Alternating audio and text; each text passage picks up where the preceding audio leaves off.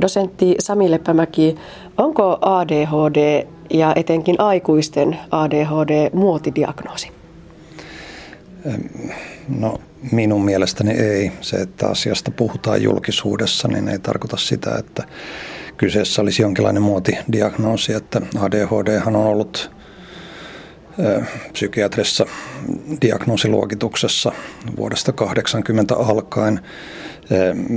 Ja sitä ennenkin itse asiassa oli jo, oli jo sen kaltaisia diagnooseja, että, että, että se, että se asia on noussut esille nyt viime vuosina, niin, niin oikeastaan – heijastaa vain enemmän sitä, että, sitä, että on alettu tunnistaa, tunnistaa että tämä nähdään, nähdään että, että se tosiaan tämä oireyhtymä jatkuu monesti aikuisuuteen saakka, aiheuttaa haittaa, haittaa ja, ja on paljon aikuisia, joilla, joilla joiden, siis suurinta osa aikuista tietenkään ei ole koskaan tutkittu eikä diagnosoitu. He, he eivät ole lapsena jääneet niin sanotusti kiinni missään, jolloin, jolloin sitten heidän elämänsä on muokkautunut jotenkin tämän ADHDn suhteen, tai ADHDn mm, takia, että se on kohtalaisen yleinen sairaus. Tietysti, tietysti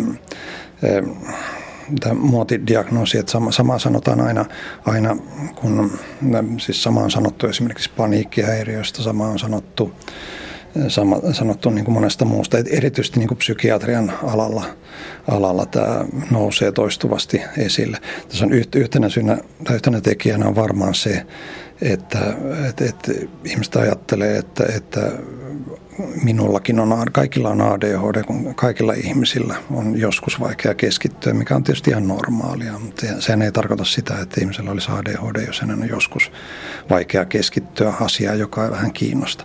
Eli ADHDn oireet on pitkäaikaisia, niitä on ilman lapsuudesta saakka. Ne aiheuttaa merkittävää haittaa opinnoissa, ihmissuhteissa, työelämässä ja, ja tuota, niille ei ole mitään muuta syytä, että, että, että ne eivät selity esimerkiksi ihmisen sairastamalla depressiolla tai, tai, tai päihdeongelmalla. Että pikemminkin on niin, että, että lapsuuden ADHD vähän tahtoo altistaa muille, muille mielenterveyden häiriöille. Että monesti sanotaan, että noin neljällä viidestä aikuista ADHD-potilasta on jokin muu samanaikainen mielenterveyden häiriö, depressio, ahdistuneisuushäiriö, päihdehäiriö esimerkiksi. Onko se tyypillinen tarina se, että on vaikkapa nuori, jolla on useita keskeytyneitä opintoja, kahta kolmea alaa on kokeiltu, mutta mikään ei oikein nappaa. Tai sitten aikuinen, joka vaihtaa työpaikkaa hyvinkin impulsiivisesti, tekee todella äkkinäisiä päätöksiä elämässä. Ovatko nämä sellaisia tyypillisiä tarinoita? Kyllä, kuvasit aika, aika hyvin. Että, että on, tietysti, tietysti ADHD on, on eri asteista, että jos, jos, on, jos on oikein, oikein vaikea-asteiset oireet, niin, niin, niin kyllä tietysti saattaa altistaa tämmöiselle antisosiaaliselle käyttäytymiselle yhdessä päihdeongelman kanssa erityisesti, mikä saattaa johtaa, johtaa tämmöiseen rikolliseen elämäntapaan esimerkiksi, mutta, mutta on paljon ihmisiä, joilla on ADHD, joilla ei tietenkään se, se he, heillä ei ole, ole mitään, mitään niin kuin tällaista rikollista elämässään, että eh, he usein, usein ovat, ovat painineet näiden ongelmien kanssa koko elämänsä ajan. He ovat pärjänneet vielä peruskoulussa. Eh, ADHD ei estä sitä. Älykäs ihminen, normaaliälyinen ihminen pärjää, pärjää kyllä opinnoissaan. Ainakin peruskoulun jälkeen moni lahjakas ihminen pärjää lukionkin vielä, vaikka hänellä olisi hankalakin keskittymishäiriö.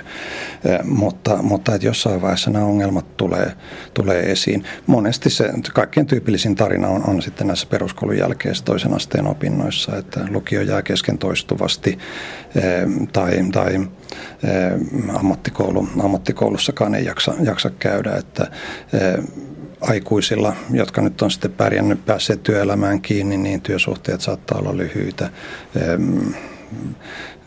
vaihtuvia, nopeasti vaihtuvia, kyllästytään töihin tai, tai, tai mm, halutaan jotain, jotain uutta, uutta elämään. Sehän, sehän näkyy semmoinen niin elämyshakuisuus kaikissa ja se näkyy myös sitten valitettavasti ihmissuhteissa. Että monella, monella, monella saattaa olla avioero takanaan tai useita, useita parisuhteita, että ne on jääneet, jääneet päättyneet sitten onnettomasti. No kuinka paljon näitä tällaisia tarinoita meillä on yhteiskunnassa? Mitä tiedetään aikuisten ADHDn yleisyydestä?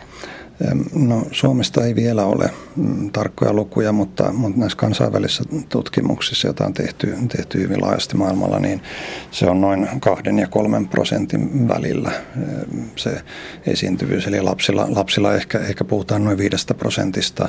Tämä tarkoittaa sitä, että aikuisilla ehkä 40-60 prosenttia, tai niistä, niistä joilla on lapsen ADHD 40-60 prosentilla oireet jatkuu aikuisuuteen saakka. Näin, näin väestötutkimuksessa, että eh, ja se tarkoittaa parin prosentin esiintyvyys aikuisillakin sitä, että, että kyseessä on yksi yleisimmistä eh, tämmöistä neuropsykiatrista tai käyttäytymisen mielenterveyden häiriöistä, että niitä on, ihmisiä on paljon ja aika pieni osa on vielä hoidon piirissä. No mitä kautta sitten ne, jotka ovat hoidon piirissä ja saavat hoitoa, niin mitä kautta he yleensä päätyvät, hakeutuvat hoitoon? No siinä on monia, monia väyliä. Tässä on, on, on paikallisia hoitoketjuja, miten näitä, niitä on alkanut tulla entistä enemmän, että miten näitä asioita selvitetään. Usein alkuselvittely tehdään perusterveydenhuollossa, että epäilys saattaa herätä siellä, epäilys saattaa tietysti herätä jossain muuallakin työvoimatoimistossa tai, tai sosiaalitoimistossa, että, ja sitä kautta ohjataan, ohjataan sitten arvioon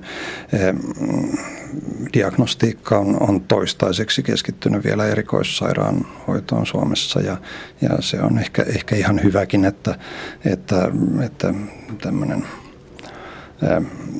kun siihen liittyy niin paljon näitä psykiatrisia mm, samanaikaissairauksia, niin, niin että, että, että tähän diagnostisen arvioon sisältyy myös tämmöinen laaja psykiatrinen selvittely.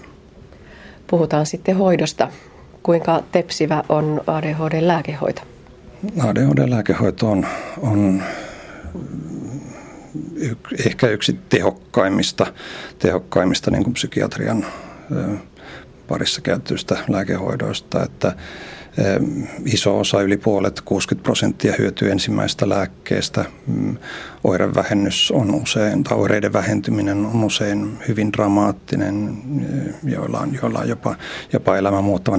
Lääkevastehan tulee aika nopeasti yleensä ja, ja se näkyy, näkyy ihan selvästi, että ihmiset huomaa sen itse. Monesti myös ympäristö huomaa sen, että aikaisemmin levoton ihminen rauhoittuu, tämmöinen unelmoiva ihminen pystyy, pystyy keskittymään paremmin. Että, että, että se näkyy, näkyy läheisille, se näkyy monesti työssä, näkyy opinnoissa, että, että se kaiken kaikkiaan se hyöty, hyöty elämänlaadulla ja toimintakyvyllä on, on usein erittäin suuri.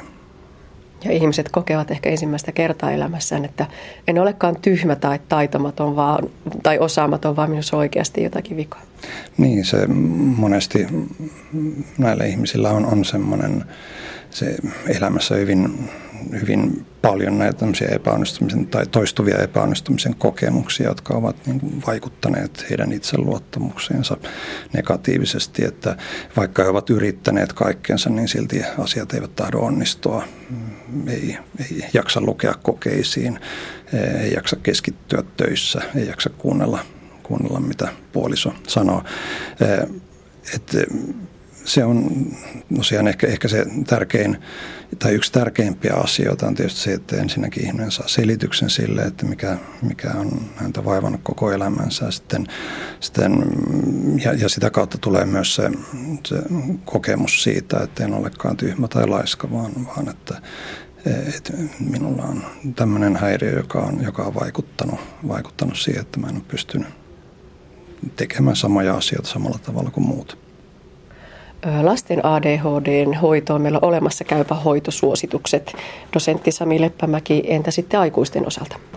Lasten ja nuorten käypähoitosuositus päivitetään. Se on tällä hetkellä meneillään tämä työ ja mukaan tulee nyt myös aikuiset. Tämä käypähoitosuositus julkaistaan toivottavasti ensi vuoden alkupuolella. Luuletko, että aikuisillakin tehtyjen diagnoosien määrä kasvaa, kun tietoisuus lisääntyy? No mä toivon, toivon ainakin, että, että tosiaan tietoisuus, tietoisuus tästä, tästä lisääntyy ja, ja aletaan epäillä, epäillä, että oikeat, oikeat ihmiset, ihmiset löytyisivät, ne jotka, jotka hyötyvät tästä hoidosta todella tarvitsevat sitä. Tietysti se, että, se, että et, et, ehkä, ehkä enemmän vielä mä toivon, toivon sitä, että, että semmoinen asenne jotenkin muuttuisi, että, että ymmärrettäisiin, että tähän liittyy tietysti paljon mielenterveyden häiriöön muutenkin liittyy tämmöistä stigma, stigmaa ja, ja ADHD on erityisesti sellainen, joka on ollut julkisuudessa paljon jotenkin negatiivisessa valossa, että, että mä toivon, toivon että, että se asenne muuttuisi, että se ymmär, tai ymmärrettäisiin yhdeksi sairaudeksi, yhdeksi häiriöksi muiden rinnalla. Ja loppuun vielä yksi tarina. ADHDlla on vahva taipumus periytyä. Kerroit, että monesti käy niin, että kun lapsen kouluongelmia vaikkapa selvitellään, niin sitten sieltä löytyykin vanhemmalta myös vahvoja ADHD-piirteitä. Eli jos se diagnoosi saadaan kohdalleen, niin voidaan vaikuttaa itse asiassa valtavan suuren ihmisjoukon elämään ja, ja yhden perheen osalta todellakin koko perheen elämän kulku. Joo, näin, näin se on, että, että, että lapsen ADHDn hoitaminen, semmoinen systemaattinen tukeminen ei perheeltä tai vanhemmalta tahdo onnistua, jos hänellä itsellään on ADHD hoitamatta. Että kyllä se on semmoinen yksi, yksi tärkeä ryhmä, että, että ihminen itse, itse kun hänen lastaan tutkitaan, niin, niin huomaa tai johtuu ajattelemaan sitä, että, että, että minähän olen ollut tällainen koko elämäni. Tai sitten, että, että se lasta tutkiva taho huomaa että, tai suosittelee tutkimuksiin hakeutumista.